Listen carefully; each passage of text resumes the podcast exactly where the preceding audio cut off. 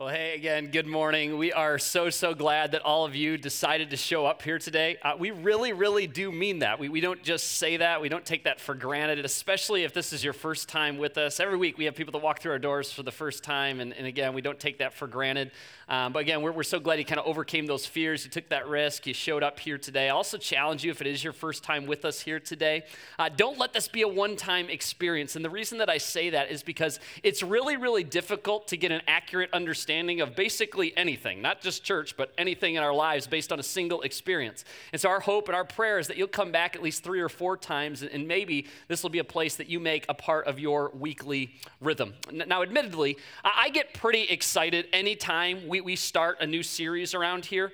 But I have to tell you, I am like particularly jacked up for the series that we are starting today called Who's Your One. This is a series actually uh, that's been on the calendar now for, for well over a year. It's kind of been this nagging, uh, persistent conviction that just will not go away. It's like God put this pressure on. It's just like, man, He hasn't let it up. In fact, it's only gotten heavier and heavier and heavier.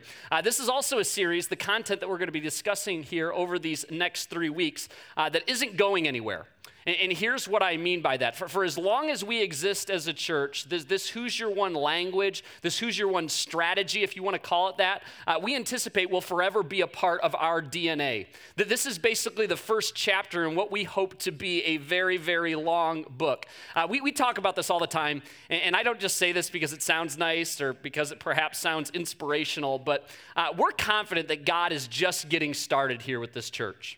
God's done some pretty incredible things over the first year and nine months of our existence, but we truly believe that, that God's just started scratching the surface with how He is going to use Grumlaw Church. And, and I really, really believe that interweaving Who's Your One into literally every fiber of this church will result and Grumlaw having the greatest possible impact for Christ in this community. I, am believing that it'll result in, in coworkers, in neighbors, in family members, in friends' lives changed and in turn, eternity's forever impact. So you can understand if, if all that holds true, why that would get me in particular, as a pastor, really, really excited. Some of you, in fact, probably most of you, are wondering what in the heck I'm actually alluding to.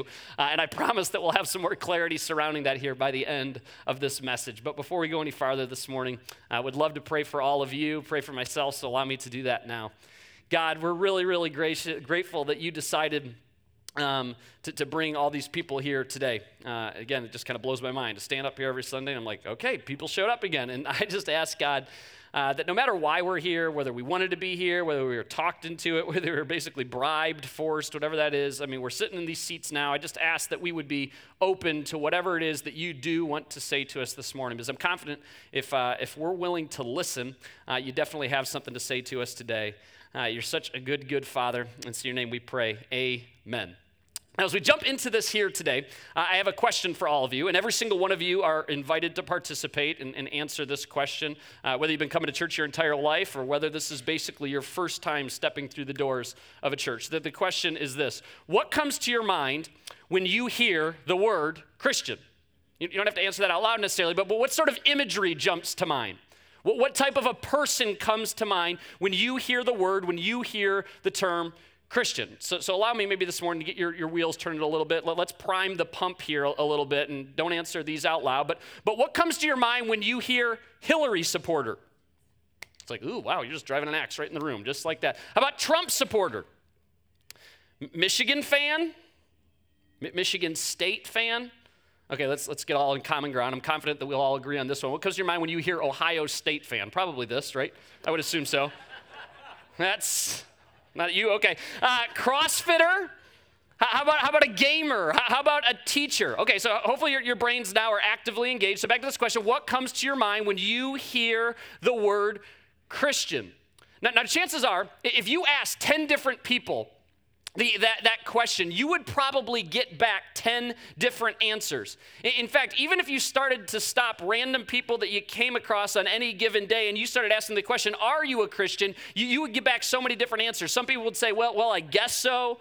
Others would say, Well, what do you mean? Some would say, Yes, but Others would say no, but some would say yeah, but I'm not like fill in the blank. And some of you, and this would describe you if you're maybe perhaps sitting here today, uh, and by the way, we're really, really glad that you're here. Some of you would say absolutely not, that there's not a chance that I am a Christian. Some of you, when you hear the term Christian, you think almost exclusively positive thoughts.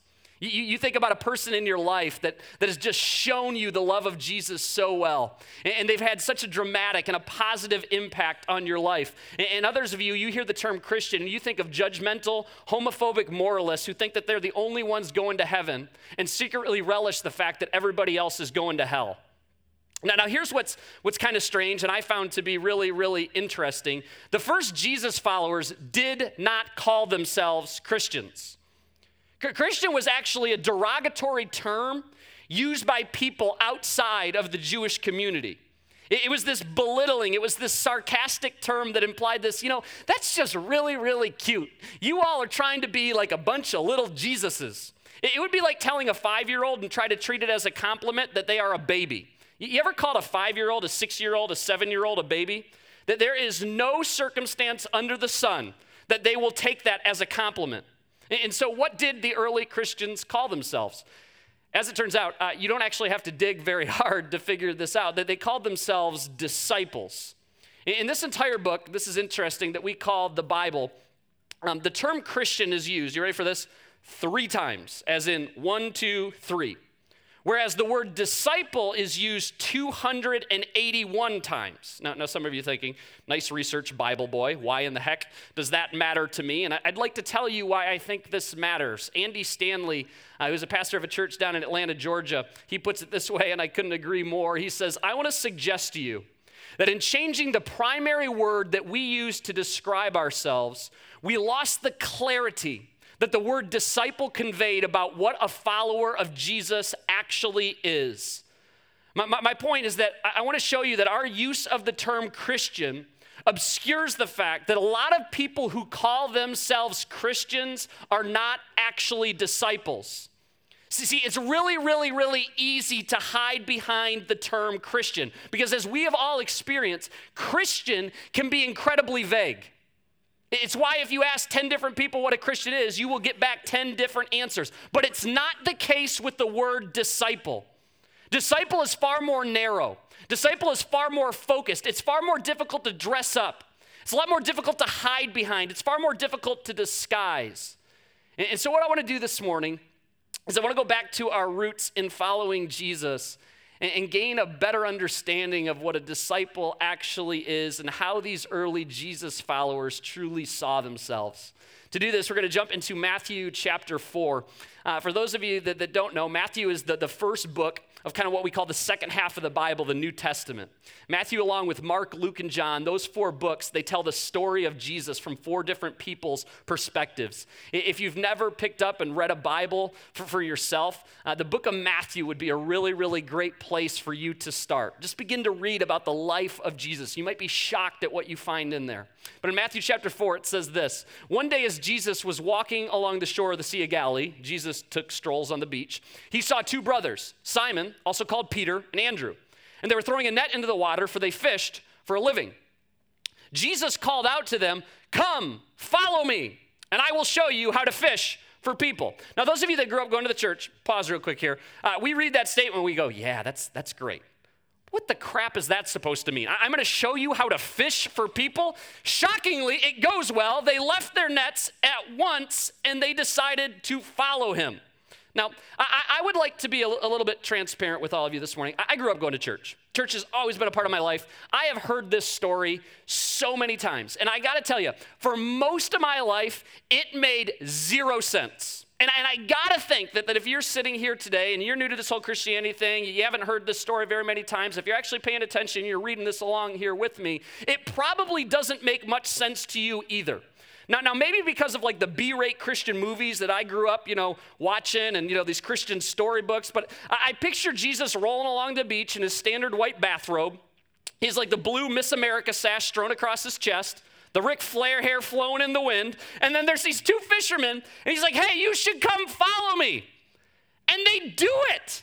Like nobody else thinks that that's weird. Like, what is going on with these guys? Are they like the most gullible, easily influenced people on the face of the earth?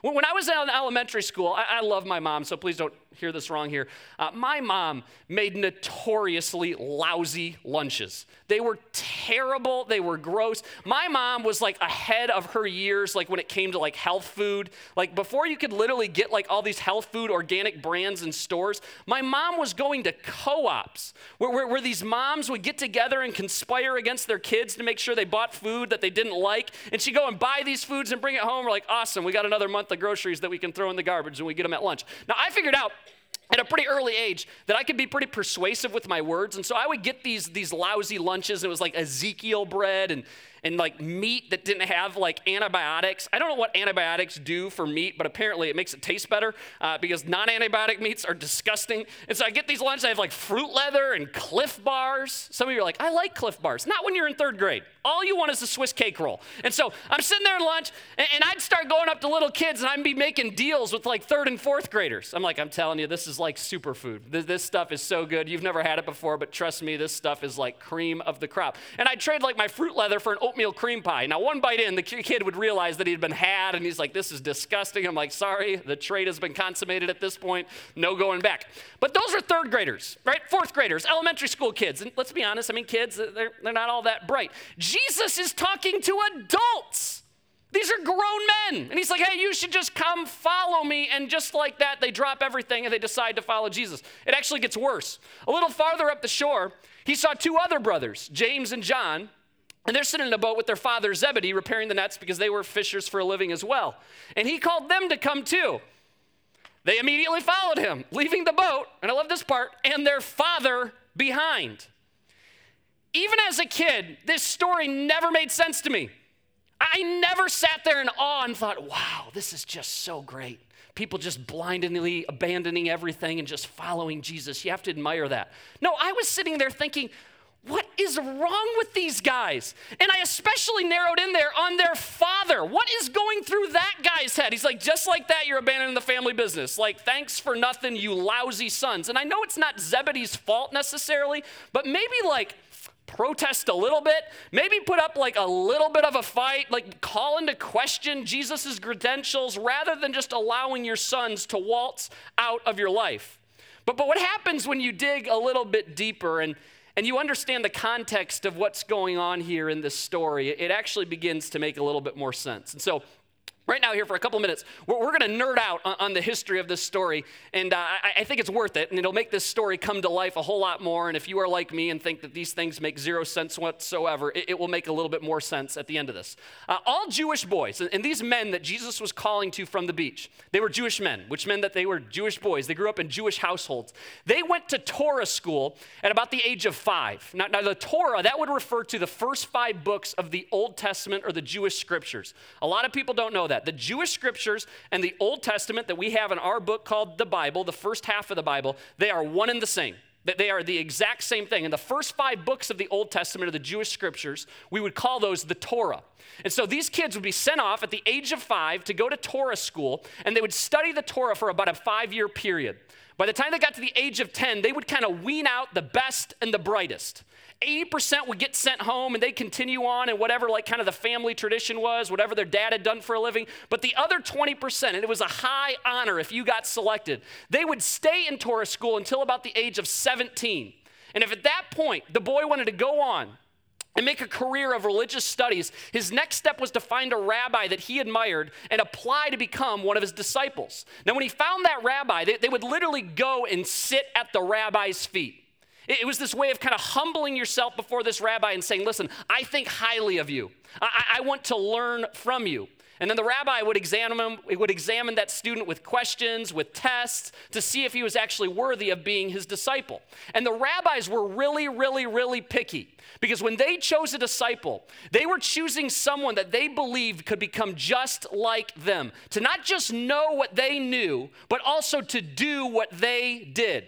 That they also knew what everybody else knew that being a rabbi was literally the best possible job.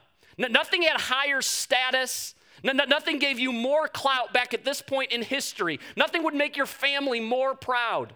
Teenagers back at this point in society, they didn't dream of becoming pop stars. They didn't dream of becoming Bieber. They didn't dream of becoming professional athletes. They didn't dream of becoming doctors. No, no, they dreamt of becoming religious experts. Now, and this is an important detail, among these religious experts, there was a particularly gifted group of rabbis. And everything that we can gather from, from all this historical data, you know, throughout the history of the world, it would suggest that there's only been about 12 of these extra spe- special rabbis throughout the history of Judaism. These extra special rabbis had a little bit of something that we see in the Hebrew language called shemika. Everybody say shemika. If you were here last week, we taught you a little Greek. This week, we are on to some Hebrew. You're welcome. You all are just getting so smart. Now, People that had Shmika, they were known miracle performers. That they were especially bright. They understood the Jewish scriptures in a way that just other people didn't. That they had these insights that were brand new. They, they didn't simply just regurgitate everything that they had been that had been told to them throughout Torah school. Now, now the reason that I that I tell you this, and the reason that this is such an important detail, is by the time that Jesus entered into adulthood, Everybody understood that he was one of these special few. Everybody understood that Jesus was one of these like special guys that had this shmika. In fact, one of the few details that we have from the childhood of Jesus was this particular occasion where Mary and Joseph, they, they lose track of Jesus and they finally track him down. And at 12 years old, he's in the synagogue and all these religious experts that are like four times, six times his age are sitting at his feet and he is teaching them things that they have never heard before. He is bringing up insights that were brand new. And they're all looking at each other going, Where in the heck did this 12 year old get Shmika from? So, with all of that in mind, here comes Jesus rolling along the beach.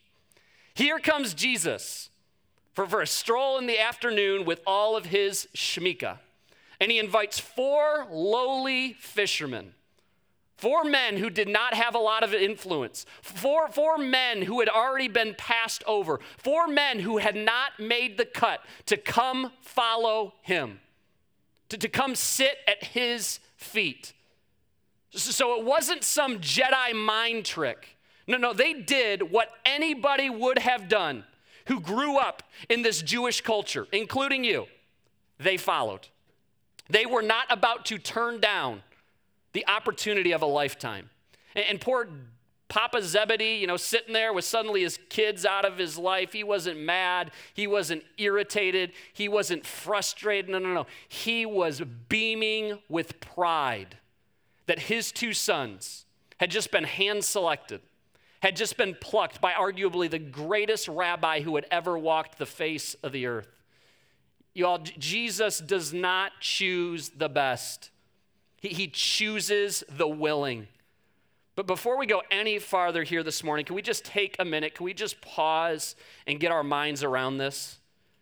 When Jesus assembled his entourage that he was going to use to transform the world, he chose the B team. He, he skipped over all the boys, he skipped over all the men that had made the cut, and he went straight for the average. He, he went right for the overlooked. Some of you that, that are sitting here today, you're, you're new to this whole Christianity thing. It's taken you years to step back into a church. It might be, again, literally the first time that you've stepped foot into a church. You so need to hear this. This might be the only reason that God has placed you in this room this morning. Jesus is not holding your past against you. He, he doesn't see you as disqualified. He, he doesn't see you as too far gone. He does not see you as too old, as not good enough. He, he sees you as a child of the Most High God. He, he thinks so highly of you, in fact, that, that He died on a cross for you.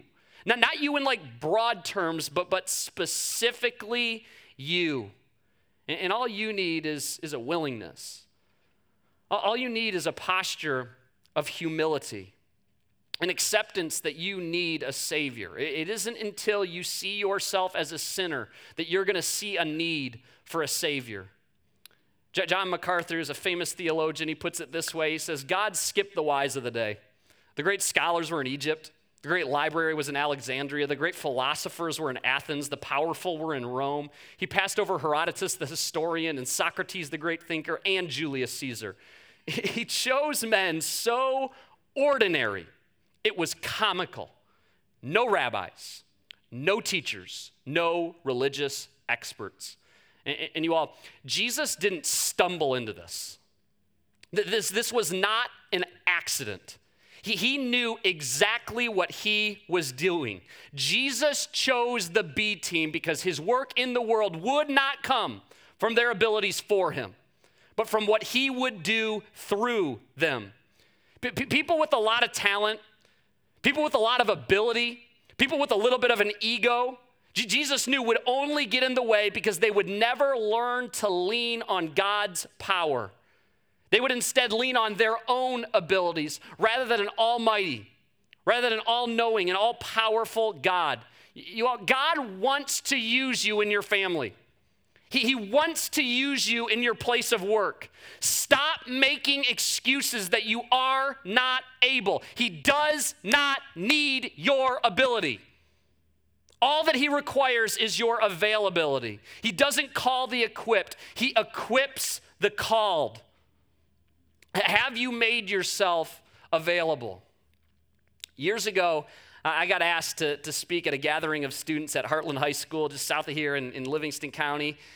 And um, I, I, showed up there, and it, one of the unique things that Heartland High School still does to this day is for about an hour uh, each week in their high school, they have club time where students can organize these clubs and then you as a student can go to like whatever club you want for that hour each week. And, and there were clubs for interests you know all over the place. I mean there was video game clubs and there's clubs that had to do with sports and there are clubs that have to do with music. There's bass fishing clubs. I mean you name it that there was probably a club there and again all ran by students. And, and there was a student years and years ago uh, that looked around and saw man there's, there's all these clubs but there's not a single club that has anything to do with jesus and so she kind of put herself out there, and because it's ran by students, even though it's a public school, since it's ran by students, she started the Bible Club. And so years ago, I, I, get asked to speak at this Bible club, and I go waltzing into Heartland High School. Uh, one of the teachers mistake me for a student. That was a humbling moment. And uh, I go in there and I go to the front desk and I say, I'm, I'm speaking at Bible club today. Can you kind of put, point me in the right direction. And I thought they were going to tell me to go to some classroom, because you know most of these clubs had 15, 20, 30 kids showing up to them. And they said, "Oh, actually, uh, Bible club's really grown. Um, you are actually going to the cafeteria because we don't have a classroom that, that can fit all the kids that show up to this anymore." And so now I'm like thinking, "Crud, maybe I should have prepared a little bit more. Like, how many kids are going to show up to this thing?" And, and, so I go waltzing into the cafeteria. The bell finally rings, and, and I sat there that day. And, and by the way, this, this was not like an abnormal day. It wasn't as if Shay Prisk was drawing a crowd. Okay, it, it was just a normal Bible club Day. And, and I sat there as over 300 students showed up to Bible Club in, in a public school for 20 minutes. I got to share the love of Jesus with hundreds of kids who had no relationship with him. And it was all because one student, one young girl, decided to make herself available. Make yourself available and watch how God begins to show off. This church here is basically just one big glaring example of that. And in response to what Jesus has done for you, in, response to the great lengths that God has gone to, don't, don't miss this, that God has gone to not to pay you back, but in response to the great lengths that God has gone to win you back, our, our primary calling is to be with Him. I, I was saying this to somebody literally just this, this past week. I was like, if we could somehow get every person that shows up to Grumlaw and, and calls themselves a Christian, every person that would identify as a Jesus follower, to just spend daily time with God, it, it would be absurd how God would begin to use this community how God would begin to use this group of people that show up here on Sunday mornings. If we could just get every person here to just spend daily time with God, it would be absurd how your life would be completely transformed. But, but the reality is, is that, that most of us, again, I'm, I'm not trying to like, you know, point the finger at you, but at the same time, I'm kind of trying to point the finger at you. M- most of us show up here for, for an hour a week and, and, even that's being generous because data now says that the regular churchgoer comes to church about once every five weeks. And we expect that that hour every once in a while to somehow constitute being with Jesus. You guys, that, that's not going to cut it. It is going to fall woefully short. Your relationship with Jesus is not built here on Sunday mornings. It's built in privacy. It's built behind closed doors when you're truly getting to know Jesus. It's why we make such a big deal around here about daily encounter, about fighting for, getting that daily time with Jesus. And so I'm going to issue a little bit of a challenge right now. If you're sitting here today and you call yourself a Jesus follower, especially, will you for the next 30 days commit to just spending 15 minutes a day with Jesus? Isolated time, not with your phone on, not returning texts, but you get yourself in a room, just you and Jesus, no distractions, and spend 15 straight minutes with Jesus. Take the time and just share honest feelings with them. That's all that prayer is. Actually, crack open, dust the, you know, put the dust off of the Bible and actually begin to read that thing. Again, I know it's a big book. I know it can be intimidating. Just start in one of those four books Matthew, Mark, Luke, or John. Just begin to read about the life of Jesus and watch how over these 30 days God begins to transform your mind. Watch what God begins to say to you just because you got some good isolated time with Him. I'll be honest, when I first wrote this, I put down an hour, but then I whipped it down to 15 minutes because I knew if I said an hour, most of you wouldn't do it. So let's do this. I mean, it's 15 minutes, it's not this enormous amount of time. My, my wife was sitting right here in the first service, and I was looking at her, and I was like, our, relationship is as good as it's ever been. I don't say that to brag, it's just awesome. Like every day, I'm not just saying that, like marriage gets better, our relationship gets stronger. We, have been married now for, for over nine years, and it's just like, I, I can't believe that, that I'm married to, to my gorgeous wife, and I can't believe how God has grown that relationship. But guess what? That has not happened by accident. It's because we fight for time for each other. It's because even though sitters are expensive and even though we can make lots of excuses, we make sure that date nights are a priority. It's because we intentionally put our phones down at the end of the evening and we get that time with each other where we actually talk rather than just being buried in social media. It has not happened by accident and it's no different with your relationship with Jesus. Even if you're sitting here today and this is basically all new to you, I would still challenge you to start spending that daily time with God.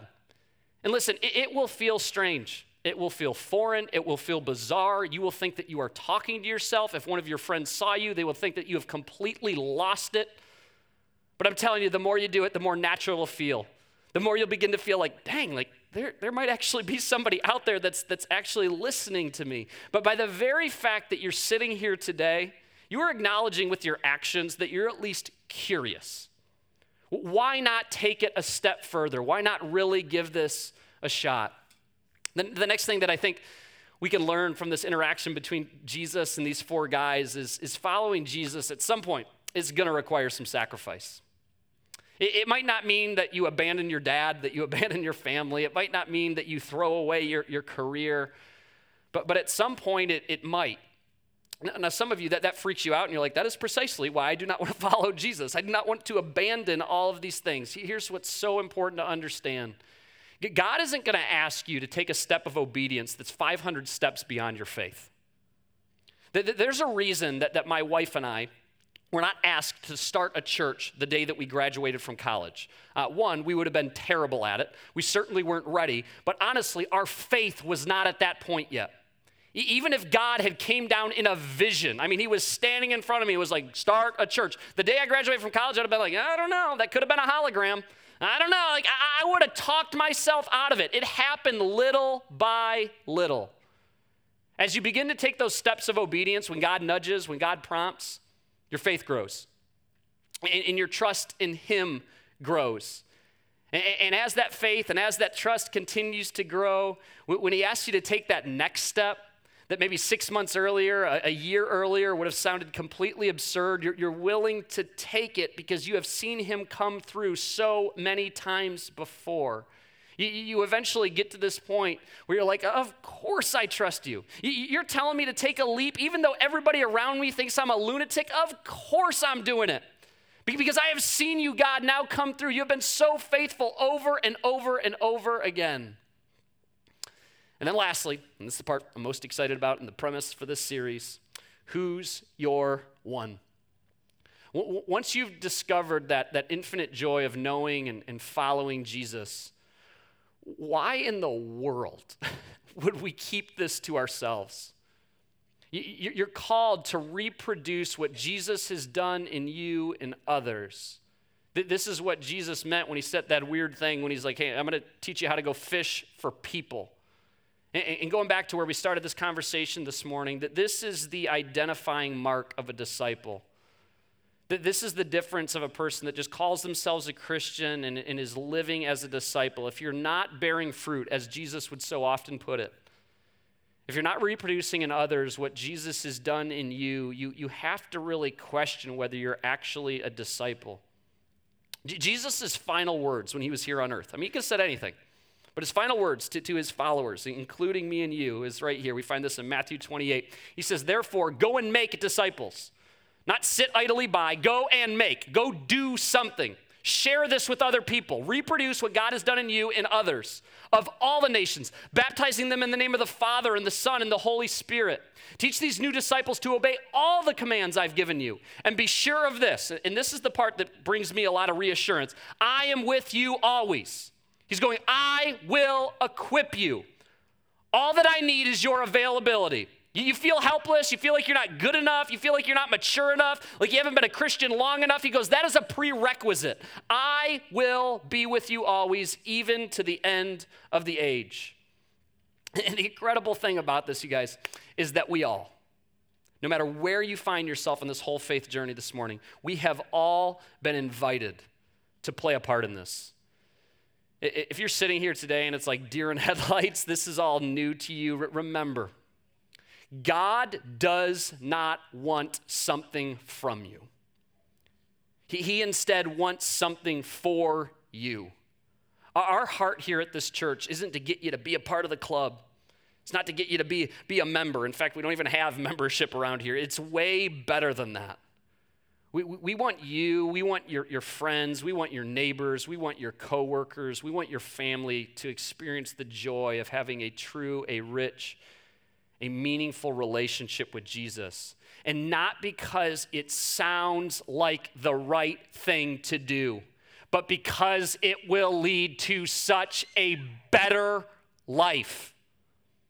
More fulfilling, more joy, more purpose, more contentment than you ever thought imaginable.